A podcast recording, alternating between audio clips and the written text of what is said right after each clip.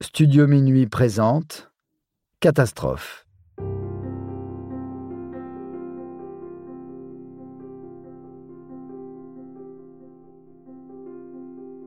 L'effondrement du Rana Plaza.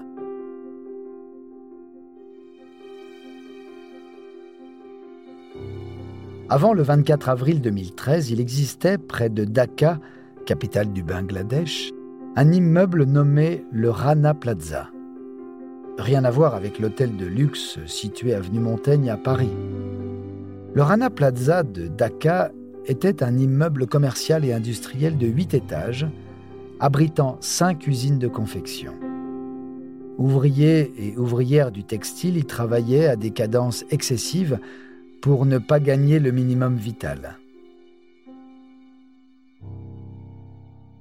Ils étaient l'objet d'une discipline arbitraire et autoritaire, ne bénéficiaient d'aucun accès aux soins de santé, au travail, d'aucune sécurité de l'emploi, d'aucun droit syndical. Jusqu'au 24 avril 2013, jour où le Rana Plaza s'est effondré. La veille, ouvriers et ouvrières constatent l'apparition de fissures sur le bâtiment et refusent d'y entrer.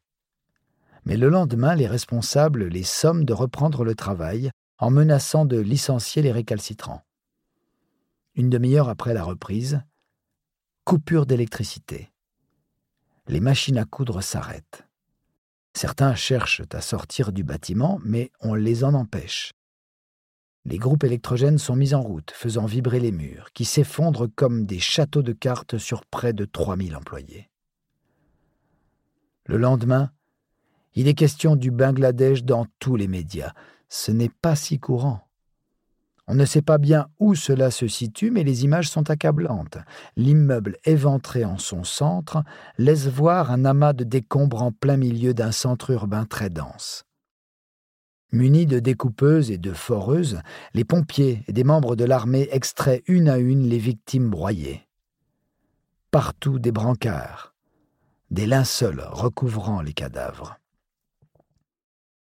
plus de 4 millions de salariés, en grande majorité des femmes, travaillent dans les 5000 usines ou ateliers que compte le pays.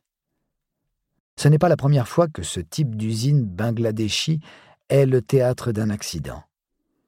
Des centaines d'ouvrières ont déjà péri dans l'indifférence générale. Six mois plus tôt, déjà à Dhaka, l'incendie de l'usine Tazrine a mis en lumière les défaillances de sécurité dans l'industrie textile mondialisée car c'est là, au Bangladesh, que sont fabriqués une grande partie des vêtements que nous portons. C'est là que Benetton, H&M, Zara, Mango, Camailleux, Carrefour, Auchan emploient dans des conditions bien moins contraignantes qu'en Europe des ouvriers à très bas prix pour produire des vêtements de qualité médiocre à moindre coût. Ceci afin de satisfaire les besoins toujours grandissants de la fast fashion. Après plusieurs jours de recherches incessantes, mais de plus en plus désespérées, le chiffre officiel tombe. Accablant. 1135 personnes sont mortes dans l'effondrement du Rana Plaza. Il est plus difficile d'établir le nombre des blessés qui, pour la plupart, ne pourront plus travailler. On apprend aussi que trois des huit étages du Rana Plaza ont été construits illégalement et qu'aucune norme de sécurité, même élémentaire, n'était appliquée dans ces bâtiments. Qui est responsable? La mondialisation des processus de production rend plus difficile l'identification des responsabilités sociales et environnementales. Mais la catastrophe est telle que les marques impliquées si célèbres que caméras et micros du monde entier se tournent vers les enseignes de la fast fashion, sommées de répondre. Elles sont accusées d'avoir fermé les yeux sur les conditions de travail des ouvriers chez leurs sous-traitants afin de remplir leurs objectifs économiques. Plus spécifiquement encore, l'opinion publique et les médias dénoncent les problèmes liés à la fast fashion et à la mondialisation, deux piliers sur lesquels reposent ces marques. Les enseignes doivent réagir vite, car leur image de marque est en jeu. Alors elles plaident l'ignorance et l'irresponsabilité. Les réponses varient. Nous ne savions pas que nos vêtements étaient fabriqués là. Ou nous pensions que les bâtiments étaient sains puisqu'ils avaient été contrôlés. Ou encore, nous ne sommes pas responsables pour les défauts de surveillance des autorités du Bangladesh. Ou enfin, c'est l'employeur local qui est responsable s'il ne respecte pas les lois nationales et conventions internationales. Entre mensonges et mauvaise foi, ces grandes marques cherchent à faire croire qu'elles ne savent pas pourquoi la fabrication de leurs produits est délocalisée dans des pays pauvres. Ni pourquoi ces travailleurs du bout du monde sont soumis à de telles cadences. Elles ne font que passer commande pour répondre à la demande. Alors le vrai responsable ne serait-il pas le client? Ce client qui change de pantalon comme de chemise tous les jours et qui se lasse d'un vêtement porté trois fois? Le vrai responsable ne serait-ce pas vous? La catastrophe du Rana Plaza est à l'origine d'une prise de conscience des consommateurs et du développement d'alternatives au modèle de la fast fashion. Car à l'inverse des enseignes commanditaires, le client pouvait dire qu'il ne savait pas dans quelles conditions les vêtements étaient fabriqués. Plus maintenant.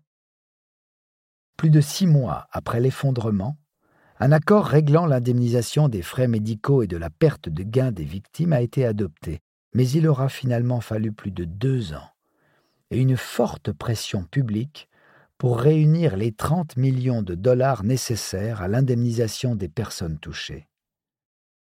C'est cependant la première fois qu'un accord visant l'indemnisation de toutes les victimes d'un accident industriel aboutit.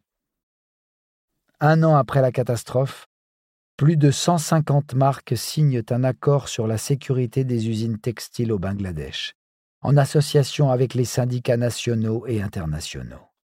En France, Carrefour, Auchan, Leclerc et Casino en sont signataires, mais ces enseignes refusent de participer à l'indemnisation des victimes. En 2017, la France adopte la loi sur le devoir de vigilance. Cette loi exige des grandes multinationales françaises ou présentes en France qu'elles publient et mettent en œuvre un plan de vigilance permettant d'identifier et de prévenir les risques d'atteinte aux droits humains et à l'environnement que peut causer leur activité, mais également celle de leurs filiales et de leurs sous-traitants et fournisseurs, en France comme à l'étranger. Une belle et bonne loi dépourvue de système de contrôle. Et aujourd'hui, dix ans après la catastrophe, le choc de conscience occasionné par l'effondrement du Rana Plaza a-t-il porté ses fruits? Au Bangladesh, pauvreté et violation des droits persistent dans les usines textiles. Les employés de l'industrie de l'habillement ne gagnent toujours pas de quoi nourrir leur famille, ni de quoi se loger dignement. Aucun de ceux et celles qui, en Occident, achètent les vêtements que ces employés fabriquent ne voudrait vivre et travailler dans les mêmes conditions qu'eux. En 2019, des mouvements de protestation des ouvriers et ouvrières de la mode ont suscité des tirs à balles réelles de la police et se sont soldés par des centaines d'arrestations arbitraires, de blessés et même un mort au Bangladesh. Tout est permis au nom du profit, sans respect de la dignité humaine, sans règles, sans recours en justice. Par nos choix de consommation, nous cautionnons ou pas des catastrophes comme celle du Rana Plaza à chacun d'estimer ce qui compte vraiment.